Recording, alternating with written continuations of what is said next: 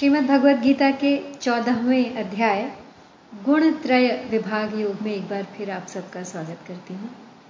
अब तक इस अध्याय से हम सोलह श्लोक पढ़ चुके हैं और इनमें तीनों गुणों यानी सतोगुण, रजोगुण और तमोगुण की विशेषताएं बताते हुए भगवान ये भी बता रहे हैं कि ये तीनों गुण किस प्रकार मनुष्य के कर्मों को प्रभावित करते हैं।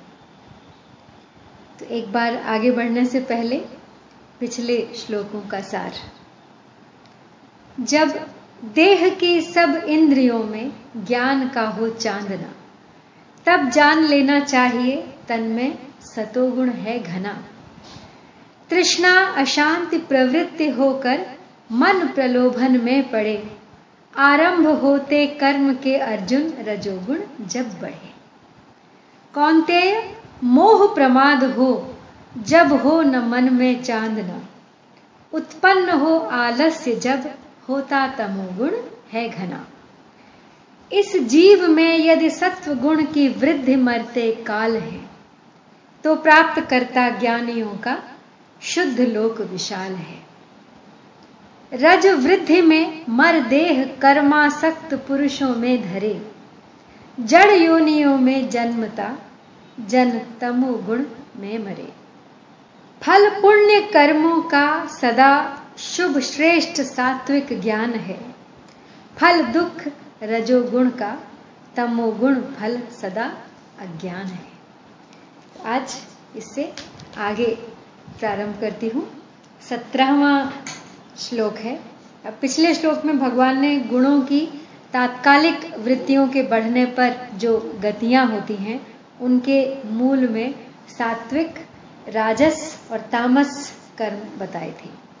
अब सात्विक, राजस और तामस कर्मों के मूल में गुणों को बताने के लिए भगवान आगे का श्लोक प्रारंभ करते हैं। सत्वात् संजायते ज्ञानम, रजसो लोभ एव च, प्रमाद मोहौ तमसो भवतो अज्ञानमेव च। यानी सत्व गुण से ज्ञान और रजोगुण से लोभ उत्पन्न होता है और तमोगुण से प्रमाद, मोह एवं अज्ञान उत्पन्न होता है। तो यहां पे भगवान कह रहे हैं कि सत्व गुण से ज्ञान पैदा होता है तो सुकृत दुष्कृत कर्मों का विवेक जागृत हो जाता है और उस विवेक से मनुष्य सुकृत सत्कर्म ही करता है और उन सत्कर्मों का फल भी सात्विक और निर्मल होता है। रजोगुण लोभ एव च, यानी रजोगुण से लोभ आदि पैदा होते हैं और लोभ को लेकर मनुष्य जो कर्म करता है उन कर्मों का फल दुख होता है। यानी जितना मिला है उसकी वृद्धि चाहने का नाम लोभ है। लोभ के दो रूप हैं, उचित खर्च न करना और अनुचित रीति से संग्रह करना। तो उचित कामों में धन खर्च न करने से, उससे जी चुराने से मनुष्य के मन में अशांति, हलचल बनी रहती है और अनुचित रीति से अर्थात झूठ, कपट आदि से धन का संग्रह करने से पाप होता है, जिससे नरकों में और चौरासी लाख योनियों में, जैसे कहा पहले भी, दुख भोगना पड़ता है। तो इस दृष्टि से राजस कर्मों का फल दुख होता है। अब तमोगुण से प्रमाद, मोह और अज्ञान पैदा होता है और इन तीनों के बुद्धि में आने से विवेक विरुद्ध काम होते हैं, जिससे अज्ञान बढ़ता है और और दृढ़ हो जाता है। तो यहाँ तो तमोगुण से अज्ञान का पैदा होना बताया है और इसका तात्पर्य हुआ कि जैसे वृक्ष से बीज पैदा होते हैं तो उन बीजों से आगे बहुत से वृक्ष पैदा होते हैं, तो ऐसे ही तमोगुण से अज्ञान पैदा होता है, अज्ञान से तमोगुण बढ़ता है, पुष्ट होता है। तो परिशिष्ट भाव यहाँ यही है कि ज्ञान यानी विवेक सत्वगुण से प्रकट होता है और संग न करने पर बढ़ते बढ़ते तत्वबोधक तत्वबोध तक चला जाता है, अर्थात तत्वबोध में परिणत हो जाता है। परंतु लोभ, प्रमाद, मोह, अज्ञान बढ़ते हैं तो कोई नुकसान बाकी नहीं रहता, कोई दुख बाकी नहीं रहता, कोई मूढ़ योनि बाकी नहीं रहती, कोई नर्क बाकी नहीं रहता। तो तात्कालिक गुणों के बढ़ने पर मरने वालों की गति का वर्णन तो अब पिछले श्लोकों में कर दिया, परंतु जिनके जीवन में सत्वगुण, रजोगुण अथवा तमोगुण की प्रधानता रहती है, उनकी मरने पर क्या गति होती है, इसका वर्णन आगे के श्लोक में है। ऊर्ध्वं गच्छन्ति सत्वस्तथा मध्ये तिष्ठन्ति राजसाः जघन्य गुणवृत्तिस्था अधो गच्छन्ति तामसाः। ऊर्ध्व मीन्स ऊपर, अधो मीन्स नीचे। तो ऊर्ध्वम गच्छन्ति सत्वस्थाः यानी जिनके जीवन में सत्व गुण की प्रधानता रही है और उसके कारण जिन्होंने भोग से संयम किया है, तीर्थ, व्रत, दान आदि शुभ कर्म किए हैं, दूसरों के सुख आराम के लिए प्याऊ, अन्न क्षेत्र आदि चलाए हैं, सड़कें बनवाई हैं, पशु पक्षियों की सुख सुविधा के लिए पेड़ पौधे लगाए हैं, गौशालाएं बनवाई हैं, उन मनुष्यों को यहाँ सत्वस्थाह कहा गया है। तो जब सत्व गुण की प्रधानता में ही ऐसे मनुष्यों का शरीर छूट जाता है, तब वे सत्व गुण का संग होने से, सत्व गुण में आसक्ति होने से स्वर्ग आदि ऊंचे लोकों में चले जाते हैं। तो ऊर्ध्व लोकों में जाने वाले मनुष्य को तेजस तत्व प्रधान शरीर की प्राप्ति होती है, यानी तेजोमय, उनका अगला जन्म जो होता है वो बहुत तेजवान होता है। मध्ये तिष्ठन्ति राजसाः यानी जिन मनुष्यों के जीवन में रजोगुण की प्रधानता होती है और उसके कारण जो शास्त्र की मर्यादा में रहते हुए ही संग्रह करना और भोग भोगना, ऐश आराम करना, पदार्थों में ममता, आसक्ति रखना आदि में लगे रहते हैं, यहाँ उनको राजसाह कहा गया है। तो जब रजोगुण की प्रधानता में ही अर्थात रजोगुण के कार्यों के चिंतन में ही ऐसे मनुष्य का शरीर छूट जाता है, तब वे पुनः इस मृत्युलोक में ही जन्म लेते हैं। यहाँ उनको पृथ्वी तत्व प्रधान मनुष्य शरीर की प्राप्ति होती है। अब अधोगति के दो भेद बताए हैं, लेकिन उससे पहले तिष्ठन्ति पद का तात्पर्य कह रहे हैं कि वे राजस मनुष्य अभी जैसे इस मृत्युलोक में है, मरने के बाद वे पुनः मृत्युलोक में आकर ऐसे ही बन जाते हैं, अर्थात जैसे पहले थे वैसे ही बन जाते हैं। वे अशुद्ध आचरण नहीं करते, शास्त्र की मर्यादा भंग नहीं करते, प्रत्युत शास्त्र की मर्यादा में ही रहते हैं और शुद्ध आचरण करते हैं, परंतु पदार्थों, व्यक्तियों आदि में राग, आसक्ति, ममता रहने के कारण वे पुनः मृत्युलोक में जन्म लेते हैं। अगला है जघन्य गुण वृत्तिस्था अधो गच्छन्ति तामसा। तो जिन मनुष्यों के जीवन में तमोगुण की प्रधानता रहती है और उसके कारण जिन्होंने प्रमाद आदि के वश में होकर निरर्थक पैसा और समय बर्बाद किया है, जो आलस्य तथा नींद में पड़े रहते हैं, आवश्यक कार्यों को भी जिन्होंने समय पर नहीं किया है, जो दूसरों का अहित ही सोचते आए हैं, जिन्होंने दूसरों का अहित ही किया है, दूसरों को दुख दिया है, ऐसे कर्म किए हैं जैसे झूठ, चोरी, कपट कपट डकैती आदि निंदनीय कर्म किए हैं, तो ऐसे मनुष्यों को यहाँ पे जघन्य गुण वृत्तिस्था कहा गया है। तो जब तमोगुण की प्रधानता में ही अर्थात तमोगुण के कार्यों के चिंतन में ही ऐसे मनुष्य मर जाते हैं, तब वे अधोगति में चले जाते हैं, यानी मूढ़ योनि अथवा नरकों में। तो यहाँ पे अधोगति के दो भेद बताए हैं, एक तो योनि विशेष और दूसरा स्थान विशेष। तो योनि विशेष जैसे पशु, पक्षी, कीट पतंग, सांप, बिच्छू, भूत, प्रेत आदि योनि विशेष अधोगति है, और वैतरिणी, असिपत्र, लालाभक्ष, कुंभी पाक, रौरव, महारौरव आदि नरक के कुंड जो हैं, ये अलग अलग नरक के कुंडों के नाम हैं, ये स्थान विशेष। तो भगवान ये भी कहते हैं कि ये पूरा संसार ही तीनों गुणों से मोहित है, कोई भी इन तीनों गुणों के प्रभाव से बच नहीं सकता। सात्विक, राजस और तामस ये तीन प्रकार के कर्ता कहे जाते हैं और यह संपूर्ण त्रिलोकी त्रिगुणात्मक है। तो इस शंका का समाधान यह है कि ऊर्ध्व गति में सत्व गुण की प्रधानता तो है, पर साथ में रजोगुण और तमोगुण भी रहते हैं। इसलिए देवताओं के भी सात्विक, राजस और तामस स्वभाव होते हैं। तो अतः सत्वगुण की प्रधानता होने पर भी उसमें अवान्तर भेद रहता है। ऐसे ही मध्य गति में रजोगुण की प्रधानता होने पर भी साथ में तमोगुण और सतोगुण रहते हैं। इसलिए मनुष्यों के भी सात्विक, राजस और तामस स्वभाव होते हैं। अधोगति में अब तमोगुण की प्रधानता है, पर साथ में सत्वगुण और रजोगुण भी हैं, यानी तीनों गुण एक साथ विद्यमान रहते हैं, कोई थोड़ा कोई ज्यादा। इसलिए पशु पक्षी आदि में, भूत प्रेत गुयक आदि में भी, नरकों के प्राणियों में भी भिन्न भिन्न स्वभाव होता है। कई सौम्य स्वभाव के होते हैं, कोई मध्यम स्वभाव के होते हैं, कोई क्रूर स्वभाव के होते हैं। तो तात्पर्य है कि जहां किसी का गुण के साथ संबंध है वहां तीनों गुण रहेंगे ही। इसलिए भगवान ने कहा है कि इस त्रिलोकी में ऐसा कोई भी प्राणी नहीं है जो तीनों गुणों से रहित हो। अब इन गुणों का परिचय देकर आगे के दो श्लोकों में स्वयं को तीनों गुणों से अतीत यानी दूर अनुभव करने का वर्णन भगवान ने किया है। नान्यं गुणेभ्यः कर्तारं यदा दृष्टा अनुपश्यति गुणेभ्यः च परं वेत्ति मद्भावं स अधिगच्छति।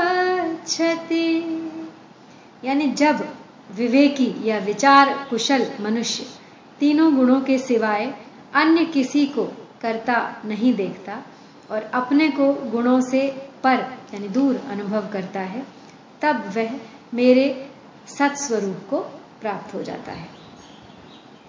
तो यहां पे गुणों के सिवाय अन्य कोई कर्ता है ही नहीं, अर्थात संपूर्ण क्रियाएं गुणों से ही हो रही हैं, संपूर्ण परिवर्तन भी गुणों से ही हो रहा है। तो वे गुण जिससे प्रकाशित होते हैं वह तत्व गुणों से दूर है। तो गुणों से पर होने पर भी वह कभी गुणों से लिप्त नहीं होता, अर्थात गुणों और क्रियाओं का उस पर कोई असर नहीं होता। तो ऐसे उस तत्व को जो विचार कुशल साधक जान लेता है, अर्थात विवेक के द्वारा अपने आप को गुणों से पर असंबद्ध निर्लिप्त अनुभव कर लेता है कि गुणों के साथ अपना संबंध न कभी हुआ है, न है, न होगा और न हो ही सकता है। तो कारण कि गुण परिवर्तनशील है और स्वयं में कभी परिवर्तन होता ही नहीं, तो वह फिर मेरे भाव को, मेरे स्वरूप को प्राप्त हो जाता है। तो तात्पर्य है कि वह जो भूल से गुणों के साथ अपना संबंध मानता था, वह मान्यता मिट जाती है और मेरे साथ उसका जो स्वतः सिद्ध संबंध है वह ज्यों का त्यों रह जाता है।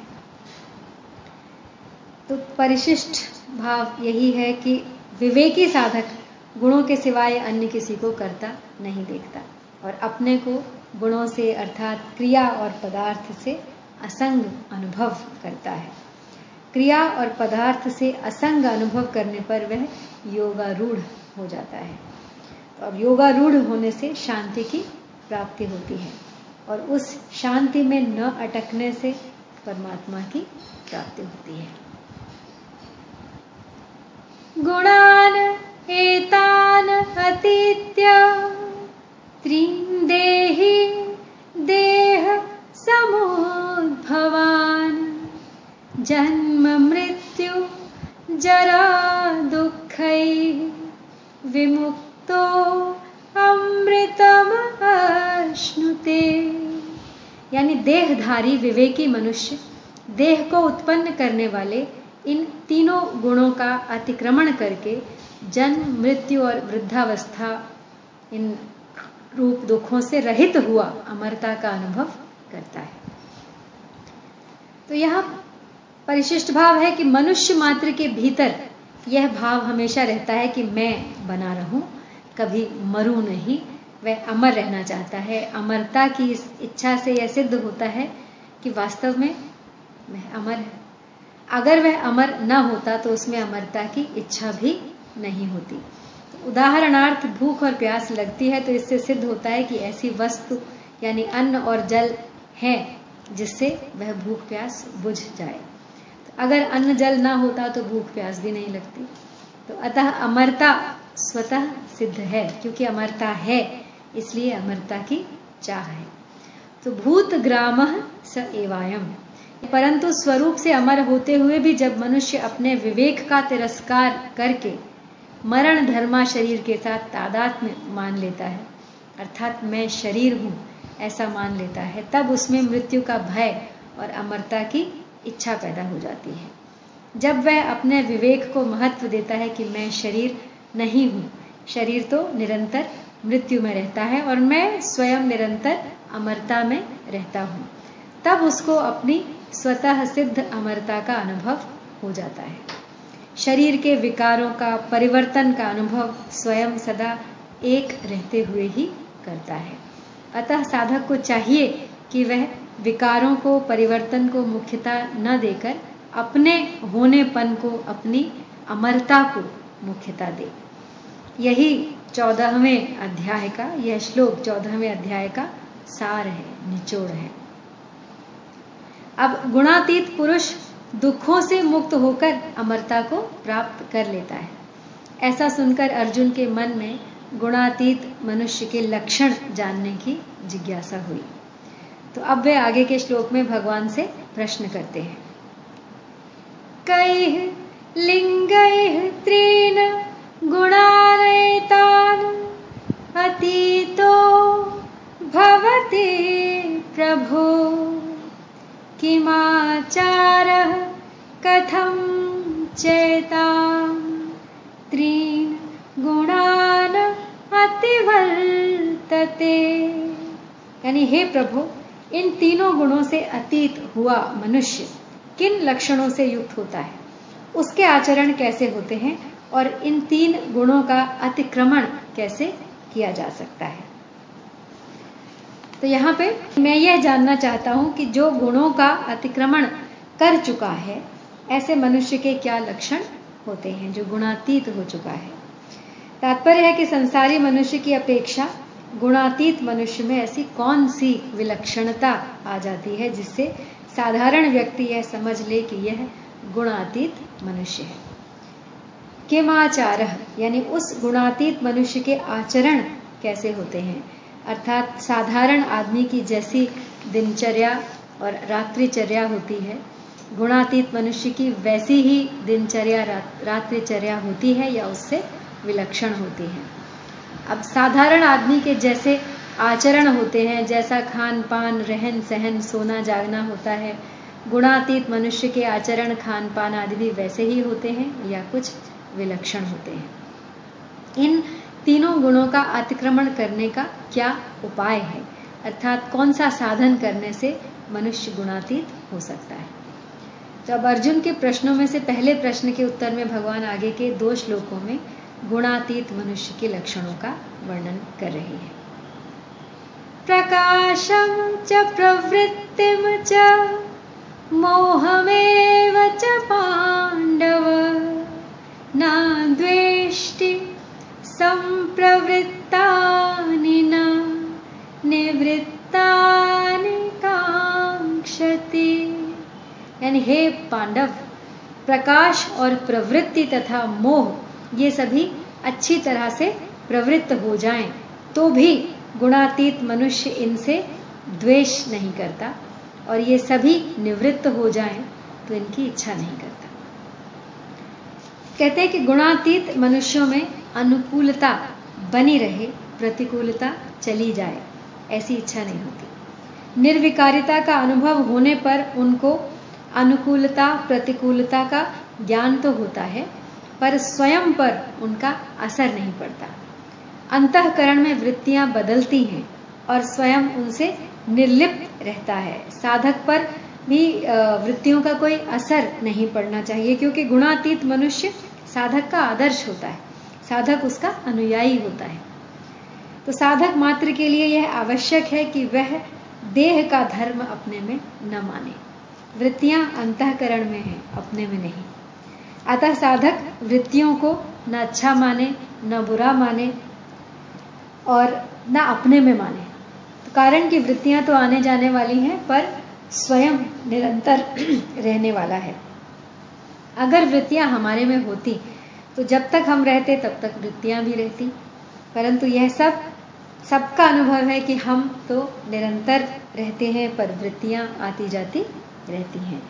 वृत्तियों का संबंध प्रकृति के साथ है और हमारा संबंध परमात्मा के साथ है। इसलिए वृत्तियों के परिवर्तन का अनुभव करने वाला स्वयं एक ही रहता है। तो अगला श्लोक है उदासीनवत् आसीनो गुणैर्यो न विचाल्यते गुणा वर्तन्त इत्येव य अवतिष्ठति न इंगते। यानी जो उदासीन की तरह स्थित है और जो गुणों के द्वारा विचलित नहीं किया जा सकता तथा गुण ही गुणों में बरत रहे हैं, इस भाव से जो अपने स्वरूप में ही स्थित रहता है और स्वयं भी कोई भी चेष्टा नहीं करता। तो यहां पे गुणई गुणयो न विचाल्यते, उसके कहलाने वाले अंतःकरण में सत्व, रज और तम इन गुणों की वृत्तियां तो आती हैं पर वह इनसे विचलित नहीं होता। तो परिशिष्ट भाव यही है कि न विचाल्यते, अवतिष्ठति और न इंगते, ये तीनों पद वास्तव में एक ही अर्थ रखते हैं। फिर भी ये तीनों पद देने का तात्पर्य है कि गुणातीत महापुरुष स्वतः स्वाभाविक अचल स्थिरता में रहता है। वह न तो स्वयं विचलित होता है और न किसी से विचलित किया जा सकता है। करना, होना और है, ये तीन अलग अलग विभाग हैं। करना होने में और होना है में बदल जाए तो अहंकार सर्वथा नष्ट हो जाता है। तो जिसके अंतःकरण में क्रिया और पदार्थ का महत्व है, ऐसा असाधक संसारी मनुष्य मानता है कि मैं क्रिया कर रहा हूं। अहंकार विमूढ़ विमूढ़ आत्मा कर्ता अहमिति मन्यते, यानी जो कर्ता बनता है उसका उसे भोक्ता उसको बनना ही पड़ता है।